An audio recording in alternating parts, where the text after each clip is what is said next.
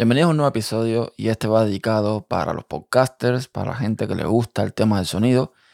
Y bueno, sabemos que con la Rodecaster Pro 2 hay cambios en el firmware, hay cambios en la interfaz y hay cambios en la forma en que configuramos los presets, o sea, que configuramos las configuraciones del micrófono. Entonces, mm, vamos a ver si este audio me permite que ustedes puedan escuchar estas diferencias según con lo que trae esta nueva Rodecaster Pro. Hay dos tecnologías que Rode incluye en su mesa, o sea, en la Rodecaster Pro, que ellos me dijeron que eh, viene incluido en un hardware de audio que ellos tienen. Esta tecnología es el Aura Decider y el Big Bottom. Explicado de la forma más cuñadil posible, o sea, desde, desde mi inexperiencia con, con el tema del audio, Básicamente, el Aura Decider lo que hace es añadirle un poco más de cuerpo a la voz, que se sientan un poco más las S, por ejemplo. Esto mm, viene siendo bueno para micrófonos como el Procaster o como el SM7B, que tienen una voz un poco más apagada, o que tienen no, que te dan una voz un poco más apagada, y está genial. Y luego está el Big Bottom, que lo que hace añadir un poco más de low end, es decir, que se siente un poco más de grave la voz. Y bueno, esto en la Rodecaster Pro original había que activar dos mm, botoncitos, dos, dos switch digitales.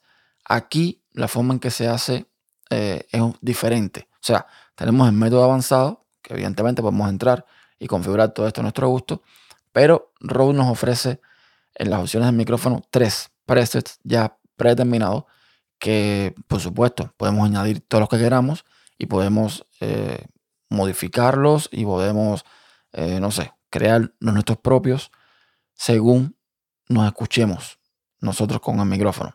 Entonces, hay tres presets. Yo estoy hablando ahora con el neutral. El neutral, por lo que yo entiendo, por lo que he podido averiguar y por lo que he podido probar hasta ahora, básicamente tiene eh, los filtros activados los filtros que trae la, la Rodecaster Pro, pero no tiene el Aura Decider ni el Big.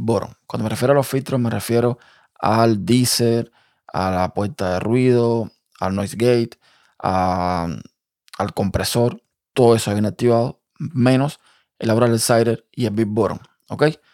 Esa es la eh, opción neutral, que creo que viene siendo para mí la más indicada, porque es la que se escucharía más plana en un coche, por ejemplo, que sabemos que los coches vienen configurados normalmente los audios para que den mucho bajo, mucho grave, y si, no sé, nuestra voz es muy grave, es posible que se pierdan matices y se pierdan cosas en el audio cuando lo escuchamos en nuestro coche.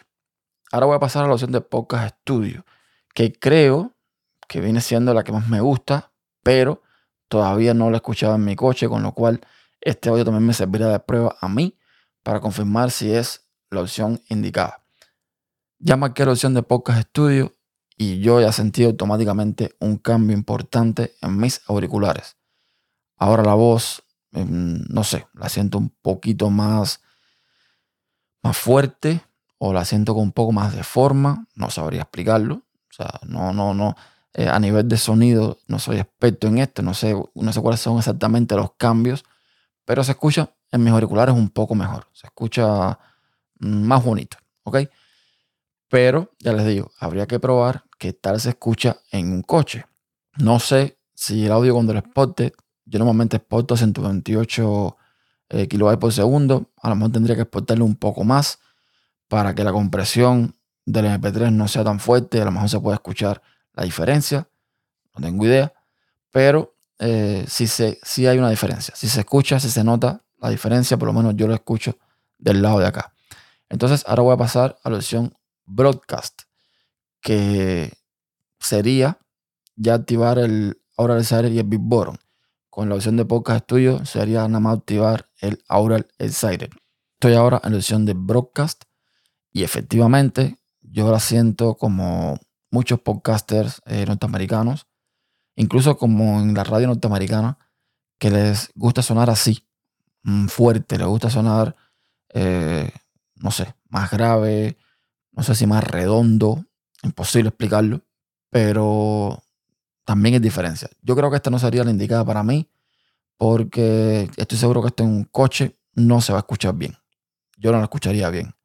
Tendría que configurarlo eh, el audio en el coche para que los graves mm, estén muy, muy, muy limitados o casi ninguno para que se pueda sentir la voz de una forma clara. También hay que aclarar que esto es muy temprano. Estoy grabando con voz de acabado de levantar y esto puede influir, pero no sé si esta es la opción que, que más me gusta. Y vuelvo a la neutral. Esta es la opción con la que empecé grabando y con la que voy a terminar. No sé, repito, si se escucha diferencia, me dejan el feedback, por favor. Me dicen cuál creen ustedes que se escucha mejor. Aunque ya les digo que si no es con esta neutral, me iría con pocas estudios, pero nunca con broadcast. De todos modos, en de lo que vayamos a grabar, en de lo que vayamos a hacer o cómo querramos sonar, esto lo podemos cambiar al vuelo, al momento, y no hay problema ninguno. Y seguramente se escuchará la diferencia de una forma u de otra. Entonces, eh, nada, si quieres ir un poco más allá, de forma más avanzada, puedes meterte y configurar esto manualmente, mm, jugar con, los presets. Recordemos también que esta Rodecaster Pro, a diferencia de la 1, sí trae ecualización para nuestra voz, con lo cual podemos ajustar todas las frecuencias altas, medias y bajas. En fin, podemos hacer un montón de cosas adaptándonos a cómo nos gustaría escucharnos, ¿ok? Así que nada, por aquí lo dejo.